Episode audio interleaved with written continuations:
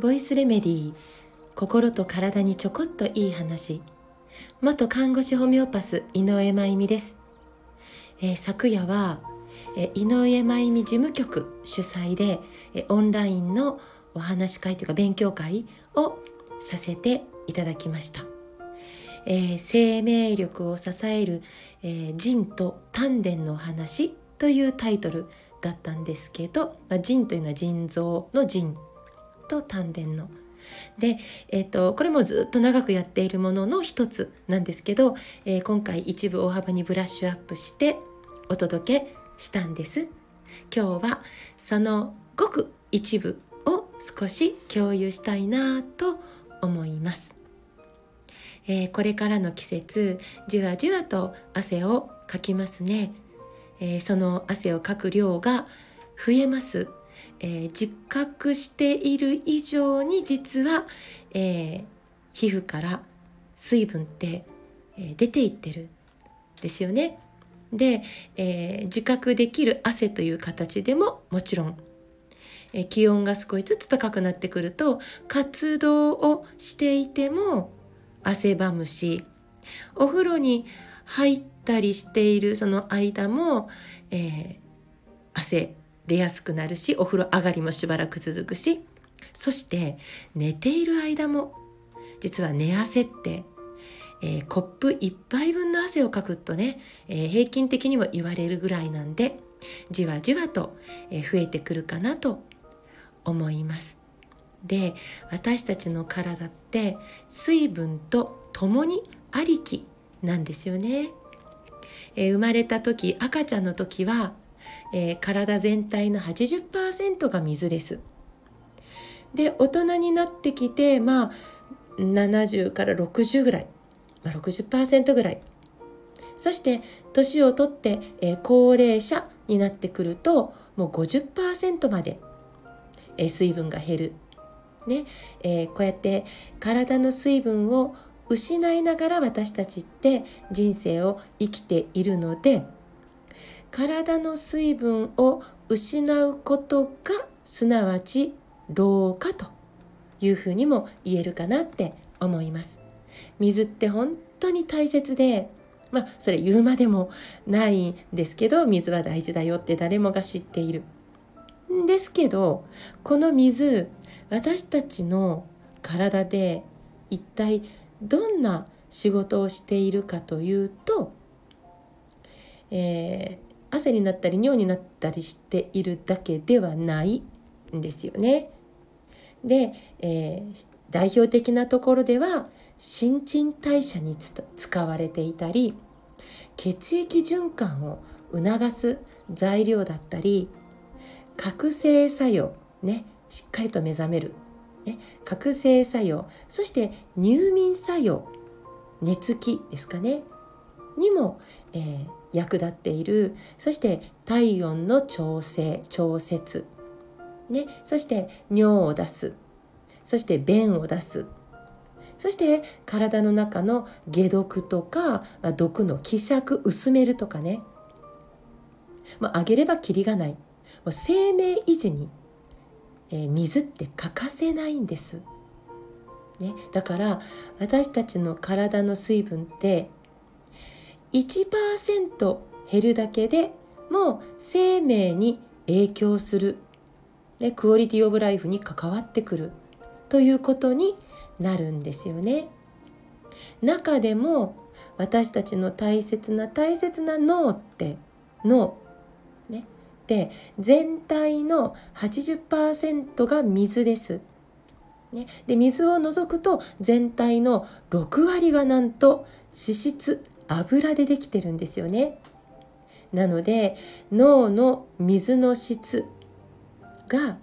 脳の働きを支えていることは言うまでもない全体の80%だから脳っていうのはめちゃくちゃ質の良い水とめちゃくちゃ質の良い油を要求している臓器なんです。だから、えー、腸に届いた水腸に届くってことは飲んで胃に行って胃からドンって腸に行きますがこの腸に届いた水は真っ先にどこに行くかというと脳に送られるんです。私たちの全身で一番最初に、え必要としている場所が脳なんで。腸に届いた水がすぐ脳へ送られるという状態なんですよね。だから何を言いたいかというと脳に届けられる水が腸にあるかどうかなんです。これすごく大事でしょでそもそも、えー、水があるかないかはもちろんなんですけどその水というのは加工の必要のない水です。これねコーヒーやお茶やジュースが悪いってそういう話じゃないですよ。そういう話は私もコーヒーもお茶もジュースも大好きです。ただこれらの水分は加工されないと脳で使えないですよね。コーヒーのまま脳で使えないんで。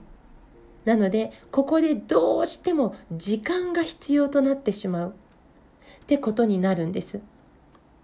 ね。なので、私たちは、えー、コーヒーもお茶もジュースも楽しみましょう。嗜好品として。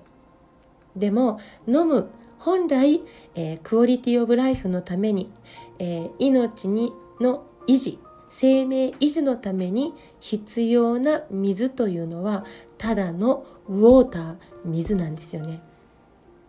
で、えーと、喉乾いたって感じた時はすでに私たちの体の水分は2%減っていると言われてます。だから大切なことは喉乾いたってなる前にちょこちょこね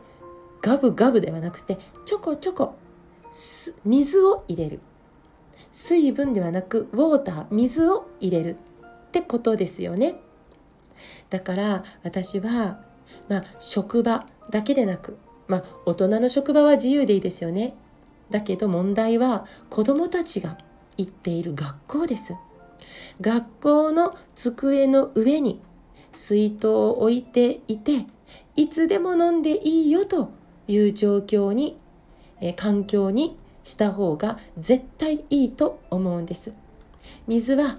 えいつでも欲しい時に自由に飲みなさいって机の上に、え水筒が置いてあることが当たり前の教室であってほしいな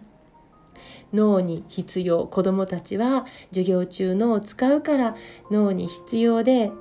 水をちょこちょこ入れることで、えー、血液循環を良くするしそして覚醒作用もあるわけですよね。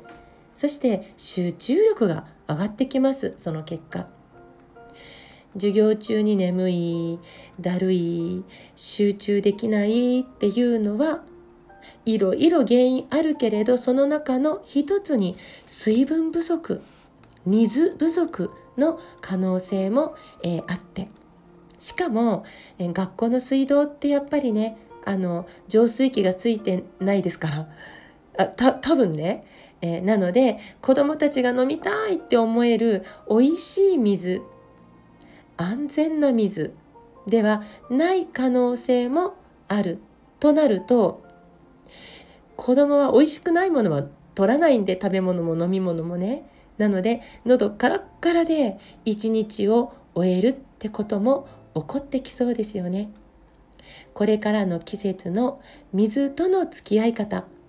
見直してみるだけでも、えー、夏バテ対策になったり集中力を高めて成績アップになったり質の良い睡眠とそして、えー、爽やかな覚醒目覚めにもつながるかもしれないですよね。健康への近道は身近なところの見直しからさて、えー、臓器のことを知ると本当に楽しいですよ。えー、臓器シリーズ、グッドアースさんで絶賛、絶賛って私が言っちゃって、えー、発売中です。えコメント欄の方を、え見てみてください。え今日も最後まで聞いてくださってありがとうございます。また明日お会いしましょう。